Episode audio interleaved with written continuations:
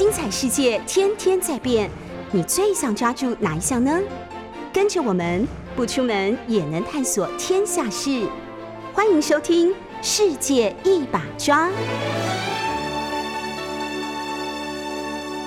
各位好朋友，大家早安，大家好，欢迎收听 News 九八九八新闻台。现在收听的节目是《世界一把抓》，我是于北辰。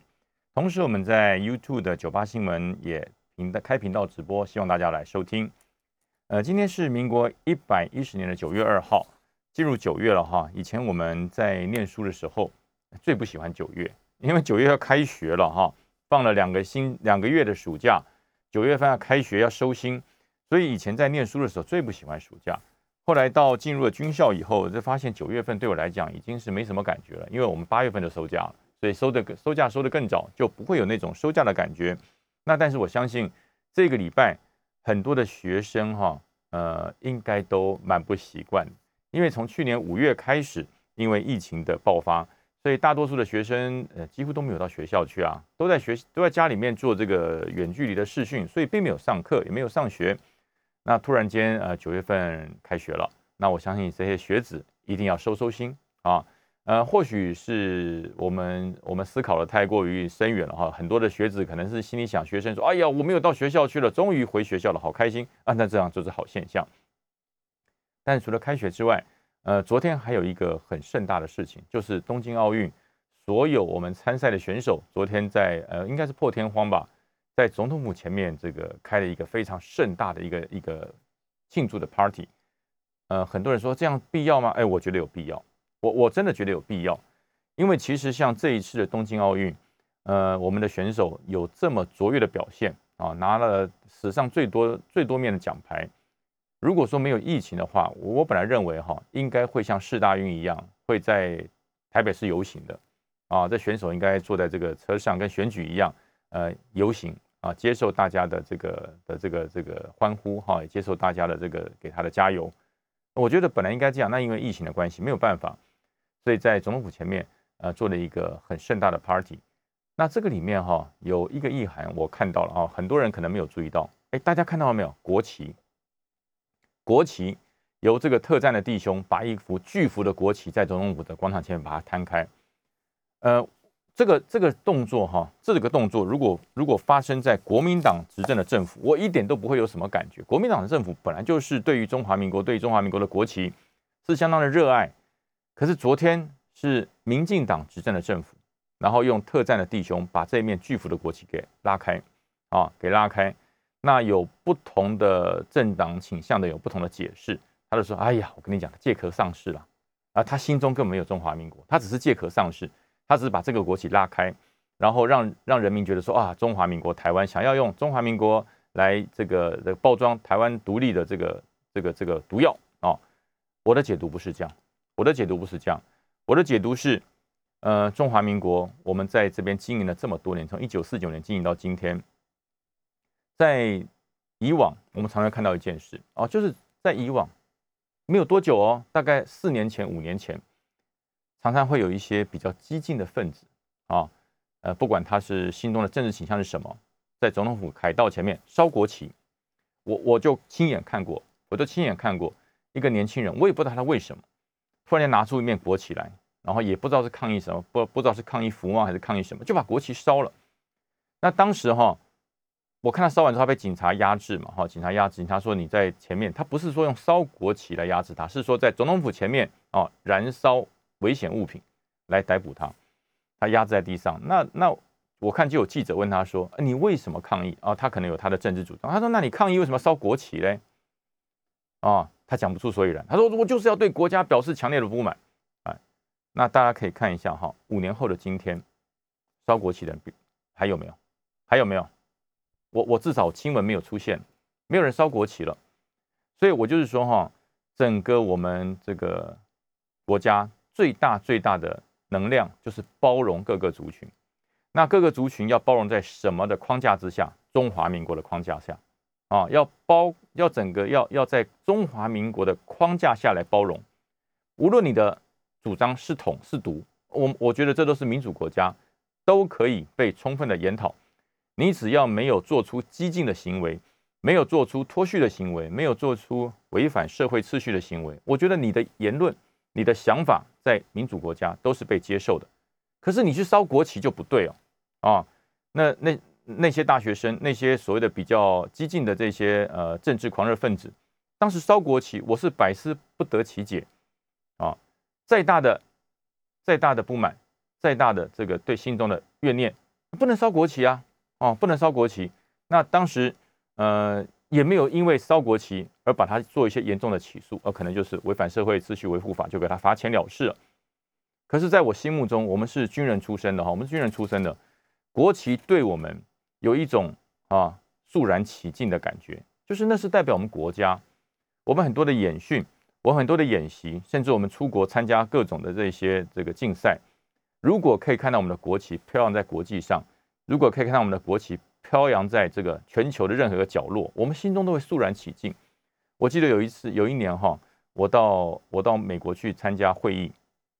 突然间，在美国的那个州啊，我们要出席会议的场所，在我的桌上啊，我的牌子啊，我的名牌旁边就放了一面我的国旗，因为中华民国的青天白日满地红的国旗。哎，我心中那种莫名其妙的感动，真的是莫名其妙的感动啊！为什么？我们跟美国没有正式的邦交，我参加这个小型的研讨会，他居然把我的国旗弄个小小的国旗摆在旁边啊，然后我对面的这个美国的朋友，就上面就是摆一面美国的国旗。让我感受到了这种充分的被尊重的感觉。为什么？那是代表我们国家的旗帜，全世界认同这就是中华民国的国旗。那我们自己是中华民国的国民，怎么去烧国旗呢？哦，所以我觉得在五年之前，哈，在五年以前，这种脱序的乱象很多，很多把对于国家的不满泄愤在国旗之上，啊，很多对于国家施政上面的一些瑕疵泄愤在国旗之上。我我觉得国旗何其无辜啊！国旗是象征我们团结，呃，全国向心力的一个象征，不应该去毁损它，或是去烧毁它。那到了现在哈，我讲民进党执政啊，民进党执政在昨天这个冬奥选手的庆祝的这个 party 上，一面巨幅的国旗拉开啊，巨幅国旗拉开。我的感受哈，我的感受是，无论是什么政党，你是国民党，你是民进党，你是民众党，还是时代力量，我觉得你心中的。放下所有的政治成见，在国旗前面，大家都是团结一致。我觉得未来这才是啊，中华民国会走出一条最好的路线的一个方式，就是团结在国家之下。那国家以外啊，国家以内的事情哈，国家以内的这些呃政治的的这个这个想法思考的路线，我觉得都可以讨论，我觉得都可以讨论。但是到了国家之上啊，国家是最大的框就，国家的利益为先，我觉得这才重要哈。所以很多人说：“哎呀，你不要被骗了啦！我跟你讲，蔡英文很厉害，他就是用一个国旗来收买你们这些啊，你们这些傻乎乎的军人。”我说：“我不是傻乎乎，我是对于国家的热忱不会改变，我不会因为政党执政、政党的这个轮替啊，国民党交给民进党，民进党交给国民党，我不会因为政党的轮替而改变了我对国家的热忱。我说这是我始终如一没有改变的地方。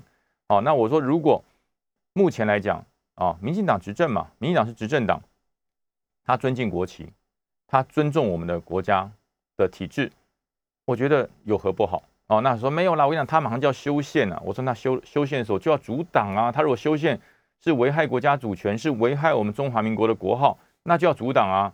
哦，这是两回事。哦，所以我觉得至少在整个认同下，因为其实冬奥的选手在出国的时候，到日本去呃比赛的时候。呃，包含了郭幸存，他拿到了金牌，可是升起来的是会旗，是中华奥委会的会旗。其实当时我们在看转播哈，虽然奏的是国旗歌，不是国歌，升起来是中华奥委会的会旗，我们心中是很感动啊，是很感动，因为选手拿到了金牌，能够把我们的会旗升在这个奥奥运的这个会场这个这个之中，我们感到是非常的激动，但是心中总有那么点小遗憾，总觉得有点遗憾。如果升起来的是国旗有多好，如果唱的是国歌那有多好，那是我们心中的一个遗憾。那没有办法，呃，限于这个国际现实的这个影响啊，基于这个中国在于整体奥委会的影响力，我们无法与其抗衡。那可是回到了我们的土地，回到了我们的国家，回到了中华民国的领土，在我们的总统府前面，那当然要把巨幅的国旗呈现出来，让这些。东京奥运的选手啊，让他心中感受到台湾就是你的家，中华民国就是你的国，这面青天白日满地红的国旗就是我们共同的标示。我觉得这个意义哈，我我我个人觉得意义非凡，好，意义非凡。好，那就是有关于昨天大家比较重视的一场哈，在昨天下午在总统府前面所召开的一场东京奥运英雄的一个 party 哈，这是我的一个评我的一个评评论哈，呃，也希望大家因为这样子而呃激发起大家对于国旗国家的热爱，我觉得这是必须要在这边强调的。呃，那另外就是讲到一点，今天一大早哈就有很多的朋友跟我联系，他说：“哎，国防部，国防部昨天哈。”发布了中国解放军二零二一的的这个军力报告，你觉得如何啊？你觉得如何啊？我我说你不要问我觉得如何，你为什么打电话问我这个事情？你想问我些什么问题吧？你就直接说哈，你不要问我觉得如何，你就直接问我你想问什么问题。他说这个国防部哈这一次跟以前不一样哦，以前我们对于中共解放军的军力评估报告不会写的这么赤裸裸，会有所保留，语带保留，例如说。呃，敌方的卫星遥控的能力啊，叫我为优，但是呢，我仍然能够与其抗衡。以前至少会这样写。那我说现在他写的是不是太赤裸？他说现在太赤裸了。他说现在国防部这次公布的中共二零二一的整个解放军的军力评评估报告，他说我们在第一岛链以西，包含了电子战优势，包含了信息战优势，包含了网络优势。包含了电磁频谱优势，全部都在解放军的手上啊！整个第一岛链以西的上述的这一些优势，全部都在解放军手上。他说：“这还得了？这还得了？”我说：“好，先不要紧张，你还有第二个疑问，你再跟我讲。”他说：“还有啊，那个里面还写到说，嗯，国防部初步判断，中国的解放军他已经足够瘫痪我的空防，瘫痪我的反制作为，瘫痪我的网络。”整体的这个系统，他说这还得了？我说很怕吧，很吓吧，吓到了吧？他说对啊，当然吓到了。我说还有没有？他说还有。他说呃，里面还写到中国解放军的北斗卫星，它的整个勤监侦系统啊，不但包含了啊台湾海峡，还包含了巴士海峡，还包含了南海，还包含了东海，还包含了钓鱼台，整体的整个监控，我们在中华民国境内的陆海空军。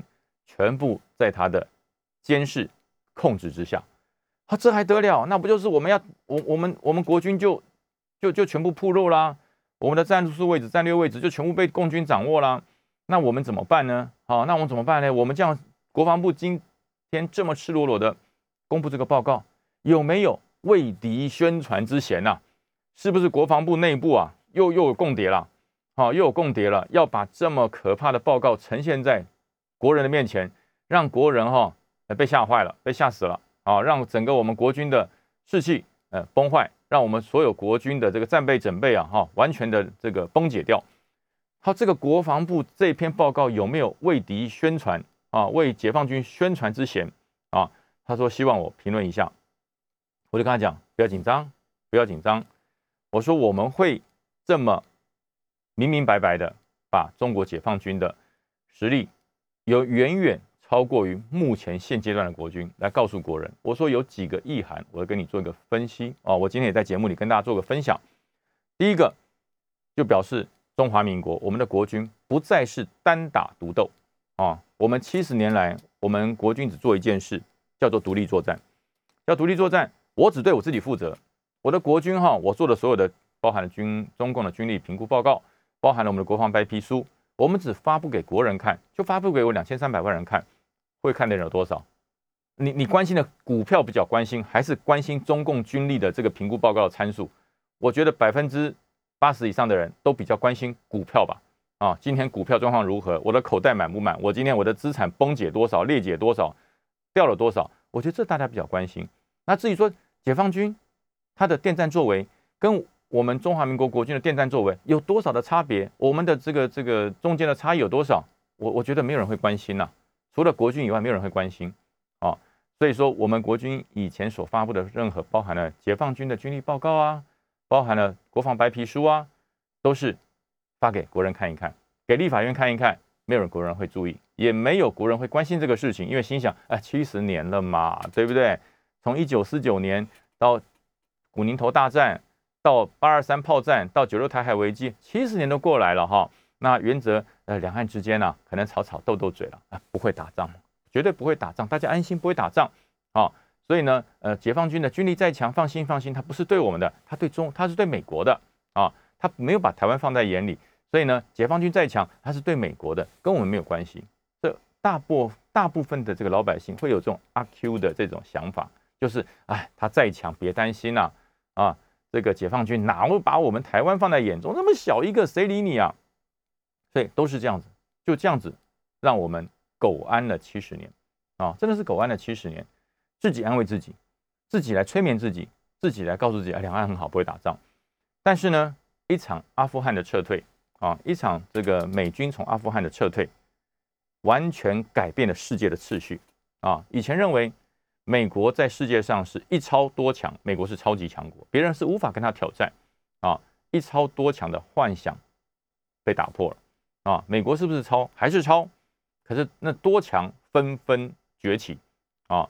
美国从阿富汗的撤离，说句实话，呃，可以很明显的看出一件事，就是整个美国，要不然就是他故意的，故意要让阿富汗整体啊，在一个礼拜之内就整个整个这个架构崩毁，整个军事结构完全消失无影无踪，所有的装备全部都送给神这个这个神学式组织。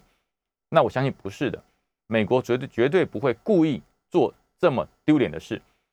而是美国在整个撤退的状况之下，他没有做好妥善的啊军事装备、武器还有人员的转进作为，没有做好整个周密的计划，以导致于他的每一项的战力、他每一项的武器、他每一项的操作者在离开了以后，这个操作的武器就没有人会了，这个整个电子战的作为就没有人会判别了，这整个资讯的传递就没有人会传递了，所以导致在阿富汗境内。纵然有这么多高科技的武器与装备留置在这边，提供给阿富汗的军继续使用，可是阿富汗政府军，第一个他没有抗敌的意识，他觉得美军都放弃我了，那我还我还为谁拼命？我还为谁拼命？所以美国人在阿富汗的二十年没有建立阿富汗国防军的这个国家意识，也没有建立以色列国呃这个阿富汗国防军的必胜信念，所以他并不打算为了国家而战。所以当美军离开的时候，他心想：没有美军帮我了，所以我也不打仗。装备、车辆、飞机全部拱手交给这个塔利班政府，这要怎么打？所以等于说，美国在阿富汗的这一个跟斗栽得非常的严重啊！这个跟斗栽得非常严重，所以甚至呃，中国还真甚至俄罗斯就认为说：哦，终于等到这一天了，世界的次序、全球的次序要重新洗牌了啊！一超多强的时代结束了啊！一超多强的时代结束，现在是呃群雄啊争逐的时代开始啊！每个人都很强，没有一超了，都是强。中国是强，俄罗斯是强，美国是强，印度是强啊，英国是强，就是多个强国的这个时代开始了啊！也就是像有点像我们早期的这个战国时代啊，群雄分起。那这个时代的起起来会造成一个什么的影响？造成小国之间的危害、被危害、被并吞的几率就会变大啊！所以我就把整个焦点返回到整个印太地区的第一岛链，我们中华民国就居于第一岛链的中央位置，就在中央位置，我们的位置举足轻重，因为我们整个第一岛链，我们是距离中国领土最近的一块。我们是距离中国领土只有一百多公里的位置，而且我们本身跟中国之间还有很多的纠纷存在啊！什么纠纷呢？思想的分歧，这个族群的认同，还有最主要就是国土的认同。我觉得这是我们跟中国之间产业存在最大最大的一个分歧。还有受到了一个中国啊，当时在冷战时期，美国带头承认一个中国啊，承认一个中一中政策。那整个一中政策七十年来有没有什么转变？为什么要转变？美国为什么当时七十年七十年来都承认坚持一中政策？到现在为止，他还是坚持，但是松动了，但是改变了。为什么？为什么改变了？啊，跟整个阿富汗的撤军有没有关系？跟整个国际情势的变化有没有关系？跟整个国际经济贸易的重组有没有关系？都有关系，都有关系。所以，我们的国防部不能再蒙骗，不能再欺蒙，不能再呃这个所谓的讲好听的话给人民听，必须要在现在这个时代，因为我们有临接，我们有临接的友军啦，北有日本，向南啊有整体印太战略的南部的各个这个包含了这个纽这个这个澳洲啦。包含了印度啊，这些都是在整体印太战略里面的伙伴。虽然我们跟他没有正式签署关系，但是呢，相关的情报交换都在进行，都在进行。因为资讯的时代不再是单打独斗的时代，不是我一个人研判了资讯、研研判了敌情，就自己在那边独吞，自己在那边啊盲人摸象，一定是分享，要把我得到的资讯跟日本做分享，跟这个印度做分享，跟澳洲做分享，跟其他的。友军做分享，然后他会回馈给我们，那交叉比对之后，才会成为一个完整的情报。那整个中共只有我在观察吗？只有国防部在观察吗？只有国防部的情报单位在观察？没有，日本也在观察，印度也在观察，澳洲也在观察，全世界都在观察这个中国解放军二零二一的军力。那如果我们中华民国的国防部写出来的军力报告是贻笑大方？那我们还有什么资格跟大家做情报分享啊？那我们该怎么办呢？休息进广告，下节继续跟大家讲。各位好朋友，大家好，欢迎回到九八新闻台世界把抓的节目，我是于北辰。呃，上面讲到啊，上一节是跟大家讲到说，呃，中共解放军在二零二一的军力报告，经过了连我们自己的国防部情报单位所平息出来的军力评估，都是远远超过国军啊。呃，国军几乎所有的行动、所有的状况都在呃解放军的掌握之下，怎么办？对不对？怎么办？我们是不是要投降了？怎么办？我们是不是从此之后，呃，台湾就有危险了啊？提出报告的原因，最主要原因是告诉你，我们现在已经知道了我们的缺点，我们现在已经了解了敌军的强处，那当然，我们也找到了敌人的弱点，我们也找到解放军的弱点，这叫做知己知彼，百战不殆。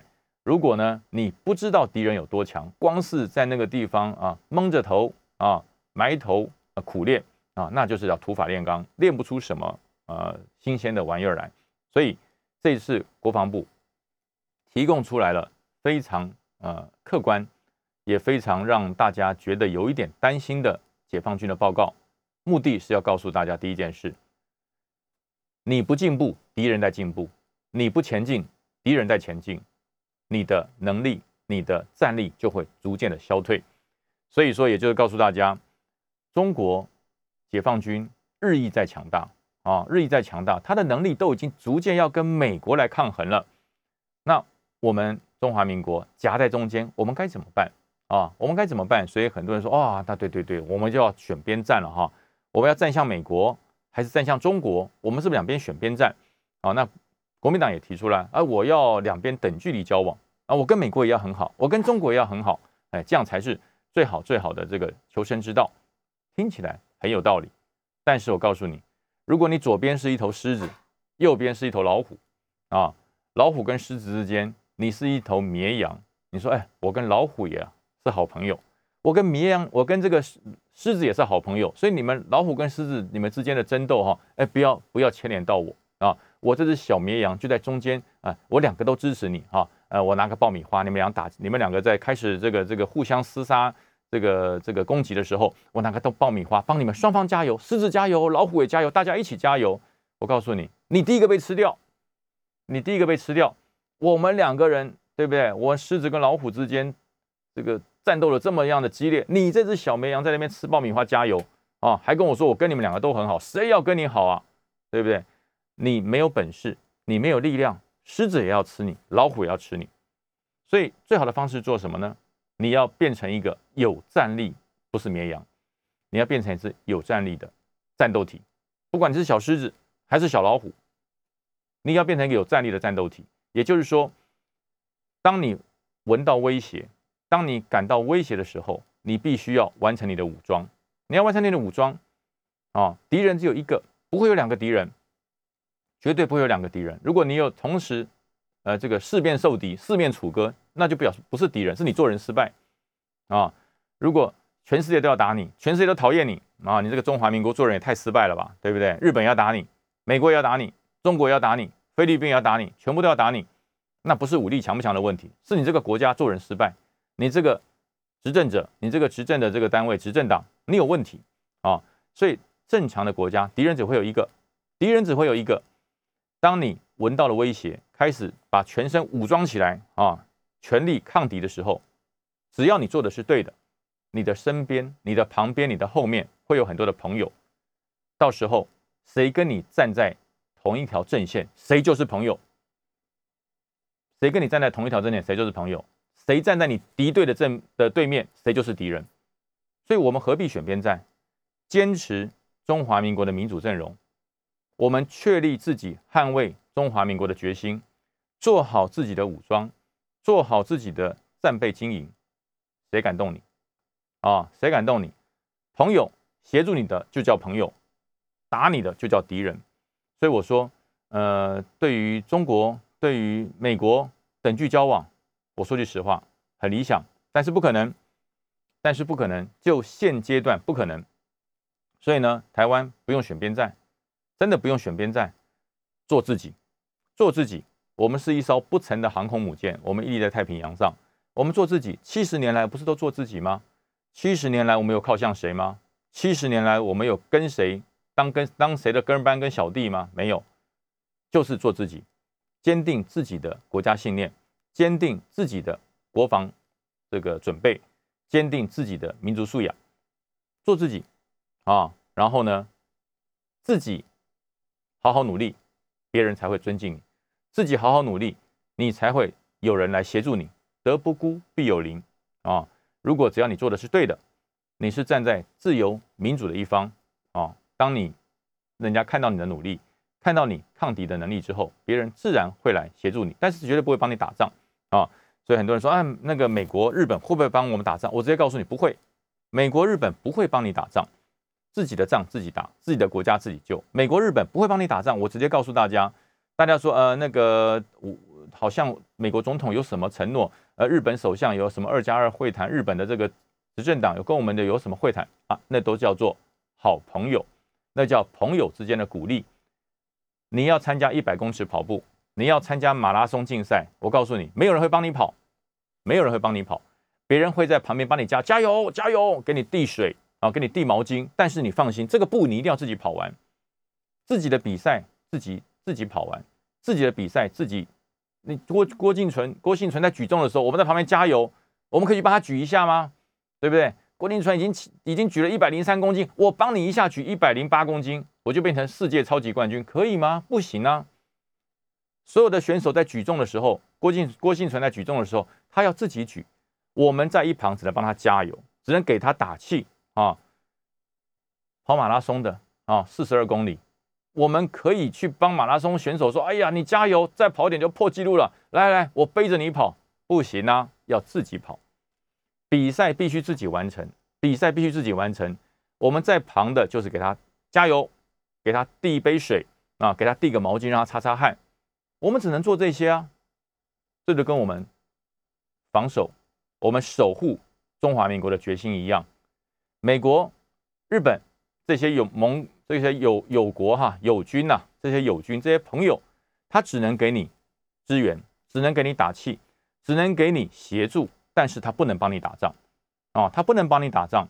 所以很多人说，呃，你看，就像呃这段时间从美国撤离阿富汗之后，呃，美国总统拜登说了什么？美国总统拜登马上就发表演说，他说哈，这阿富汗跟台湾啊完全不一样啊，如果有人对台湾有侵略行动。美国会有所回应，听到了哈？有所回应，他不是说美国会出兵，就算他说美国会出兵，也不会出兵啊！啊，为什么？自己的利益为先嘛。那但是呢，他这是一个友好的态度，拜登这是个友好的态度，也就是说，因为阿富汗的事件，对于美国整体有没有影响？有影响，真的有影响。对于美国的朋友，对于美国身旁的这些盟友有影响。哦，包含了以呃以色列，包含了台湾，包含了南韩，包含了日本，大家都会有影响。哎，我都以你马首是瞻，哎，你怎么就放弃了阿富汗呢？会不会有影响？有影响。所以美国拜登他不能不说，他一定要出来说。那为什么直接点名了这个台湾？为什么点名了我们？因为目前来讲，在印太战略地区，我们真的是一个关键点啊！我们是一个关键点。大家有没有发现，在今年的五月，呃，中国解放军的这个滨州号啊，滨州号，呃，大概排水量是四千吨，将近四千吨，在我们的钓鱼台绕到我们的我们跟日本的这个这个这个与那国岛之间啊，穿一圈再绕过来，突然间离台湾这么近，为什么？这是一条航道，这是一条航道。从钓鱼台透过与那国岛进太平洋，这是航道，而且这是一条让解放军、让中国跟全世界有交代的航道。就是我没有入侵你的领海啊，我没有经过你日，如果从日本冲绳从宫古海峡穿过去，那是日本的日本的领海，那是日本的这个这个这个领这个领海。你从巴士海峡冲过去，你要经过菲律宾，那是菲律宾的领海。那只有一个地方，就是台湾跟钓鱼台之间。台湾跟与那国岛之间，因为中国大陆啊，我们这个中国了不起的习近平大大，他认为台湾是他的，所以与那国岛中间那个航道也是他的内海，所以钓鱼台也是他的，所以钓鱼台跟台湾之间也是属于他的内海。我从这个地方通过，你国际之间不要跟我抗议。那我家我的路我不能走，我家的道路我不能走，我家的水道我不能走，所以那是唯一中国北海舰队、东海舰队可以。正常有这个正当性能够出海的一条属于自己的海峡，属于自己的一条路。可是呢，对我们来讲，对我们来讲，对我们中华民国来讲，哎，那是我的哎，那是我的哎，钓鱼台是我的，台湾也是我的啊。那台湾周边的海域当然是我的啊，我怎么允许你这样子通过啊？那但是呢，因为我讲嘛，我讲非战斗、非作战时期不需要引起必要不必要的纠纷。所以，当这个滨州号五月一号从这个与那国岛、从钓鱼台跟基隆之间的海域通过的时候，我们的基隆号的我们的军舰也全程监视，日本的海巡舰也全程监视。我们是用这种方式啊，来告诉你这个地方是我的海域啊，你进来之后请无害通过啊，请无害通过。但是呢，解放军有没有理会？没有理会，没有理会。他这一年来，哈，其实应该是从去年的十一月开始到现在为止，每天在钓鱼台附近，在这个与那国岛附近一直绕绕行不断，二十四小时绕行不断，每天保持两艘两千吨以上的军事舰艇在这边来绕行。那两艘，其中一艘是隶属于东海舰队，它的母港在浙江宁波啊，那一艘是每天必来啊，在这边巡逻寻觅。另外一艘是由北海舰队跟南海舰队轮流派出，所以说他每天就是有两艘军舰就在这块海域来寻觅啊。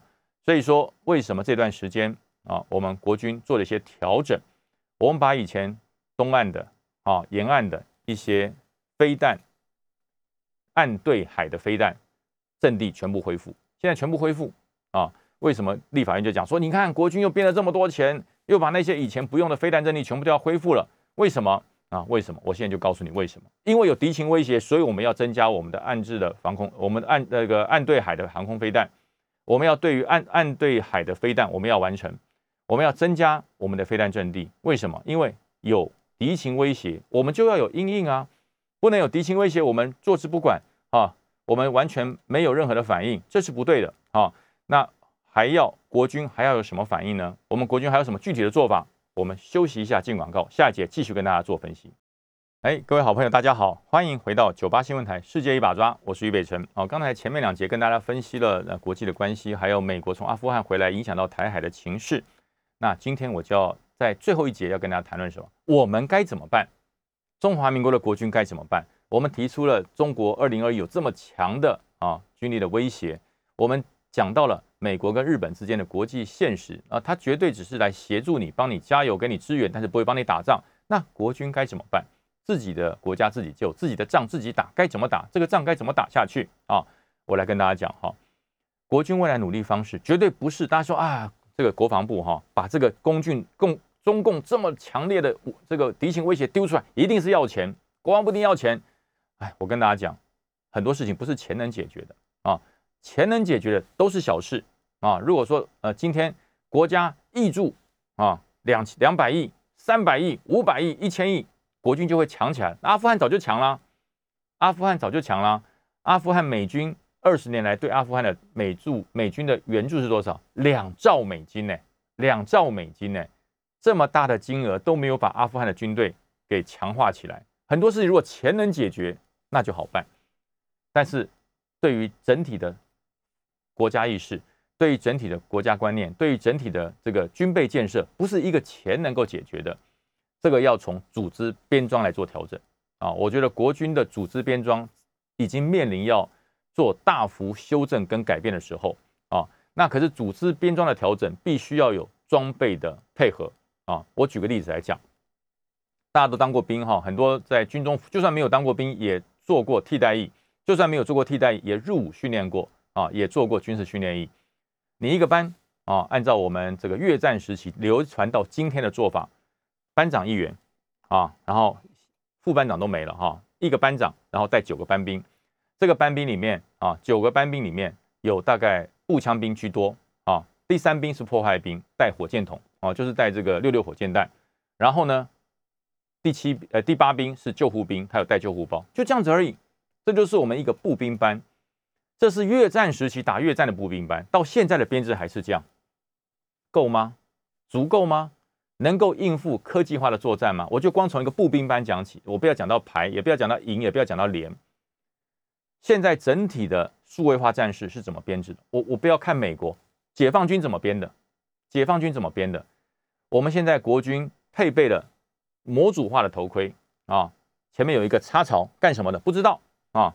我曾经问过小兵哈，我说：“哎，你这个新式的头盔前面一个砍槽，一个插槽，插什么的？”呃，报告不知道。那旁边这些魔鬼战要干什么的？呃，报告不知道。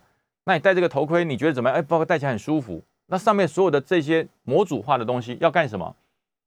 那有用的啊，那是有用的。大家看一下，我们看下解放军以敌为师。解放军的模组化的头盔前面是干什么的？它前面可以摆好几种东西。它的数位交换兵，它一个班上有一个兵是专门做数位交换的。它上面头上戴什么？那数位传输机啊。什么叫数位传输机？就是我们家里面有没有那个 modem 啊？它会传输啊数位讯号。它就是一个小型发报台，它背后背的，人家背的是这个这个破坏简、破坏破坏的这些相关的作战器具，它背的是一具数位交换机，背着。他的发报机在这个头上，他可以 share 给他其他其他九个班兵，他就可以做数位传输啊。它就是一个小型的基地台，这样懂？这样讲大家懂了吧？那个小兵就是一个小型基地台，背着一个电池，头上就挂着一个数位传输机，然后他的耳朵有话务，他的耳朵有有有数位的这个传输的这个链路，他就反正跟着这个班移动，他就是一个小型的基地台。所以这一个班，他的班长。所有的资讯不用再透过话务，哎哎，动幺动幺，我是动两回报。现在第一线发现了什么敌人坐标，在摊开地图，坐标在零五三三三五啊，要求火力攻击。当你要求完，你已经被人家打，被人家打掉了，太慢了，太慢了。现在整个步兵班的编制不是这样，班长他的头上那个模组化带的是什么？是一句啊，是一句啊，就是我们讲哈，我们平常在街头看到那个什么，那个那个监视器。它的监视器，小型的监视器就戴在头上，而且具有夜视功能。他只要看到哪里，啊，他只要看到哪里，他的钮一按，透过他的数据传输，就把这他的目标的坐标、目标的位置，还有他当时情况的风向、风速、温度，全部传回指挥所，直接传回连指挥所，连指挥所就传给营部，营部就直接上传到这个旅部，火力支援就来了。那只要多少？那只要多久的时间？两秒钟。这个动作只要两秒钟，传传传，火力就来了。可是我们传统的火力支援方式呢，要多久？要二十分钟。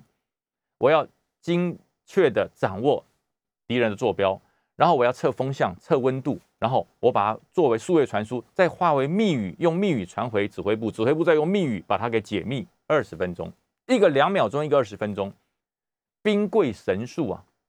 这个天下武功无坚不摧啊，唯快不破，就是这个道理啊！要快，谁快谁就赢。那我们整个。国军整体的，我一个步兵班，步兵班，我从步兵班讲就好，不要讲的太高层。一个步兵班的编制就要改变。我们现在个步兵班有没有数位兵？有没有数位传输交换兵？没有。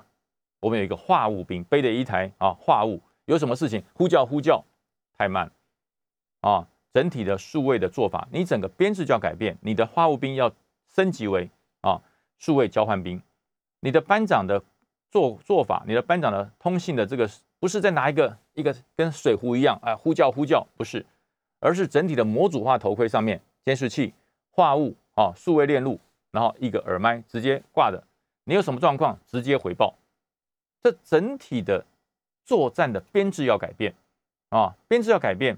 你所有的步枪兵之间跟班长之间，我们以前互相之间，啊，主要靠的什么？一个步兵班是靠手势声号，哎，我们以前记得很清楚。第一班注意攻击前进，哎，还要表示摆这种手手势，为什么？因为在敌火下，你不能大声吼叫，吼叫会被敌人发现，所以靠手势声光示号来做指挥。落伍啦，这落伍啦，这是原始时代的作战方式。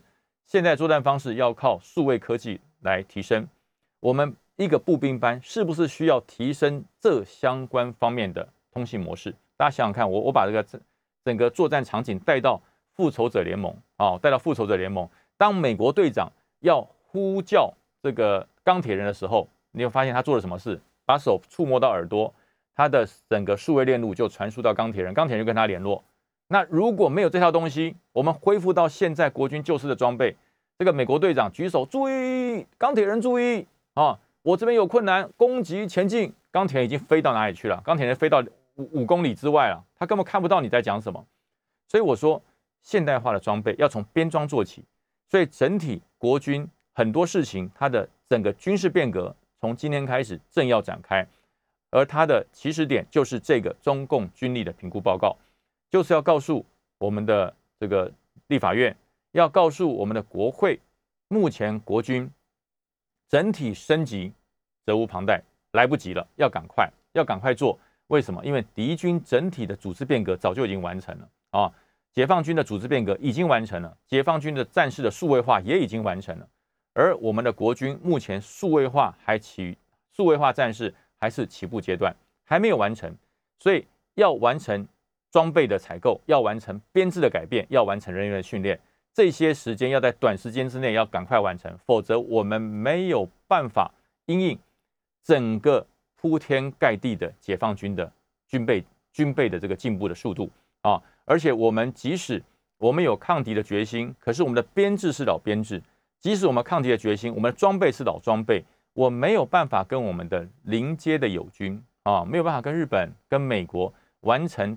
资料链路上的共享，因为人家传来的是数位链路，你拿的是数据，你拿的是这个这个这个一般的电子电子过期的一个产品的方式，人家是数位的都资料传过来，你收不到啊，你收不到啊啊，所以我觉得这些从整个国军的编制上就要改变啊，所以近期来我觉得呃国军买了很多呃重型的装备哈，包含了这个 M 一零九 A 六，包含了这些海马式的火箭火箭呃这个火箭弹。还包含了很多新先进的一些装备，国军都进来了。可是，可是基础的东西，国军要改变哦。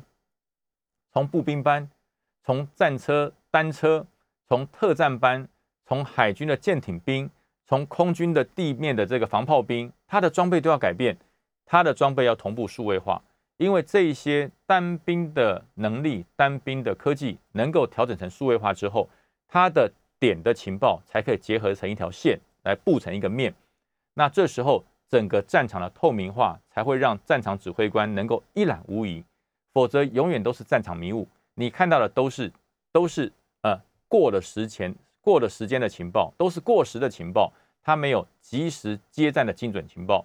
及时接战的精准情报，只有靠第一线的士兵他的数位化的装备，只有靠第一线的士兵他现代化的编制，让绵密的结合起来。整个国家的战略，整个国家的战术行动才会战术支持战略，战略来支持国家安全。我觉得这才是我们要走的一条路哈。所以今天的内容跟大家分享，希望大家会喜欢。好，那我们就到这边喽，拜拜。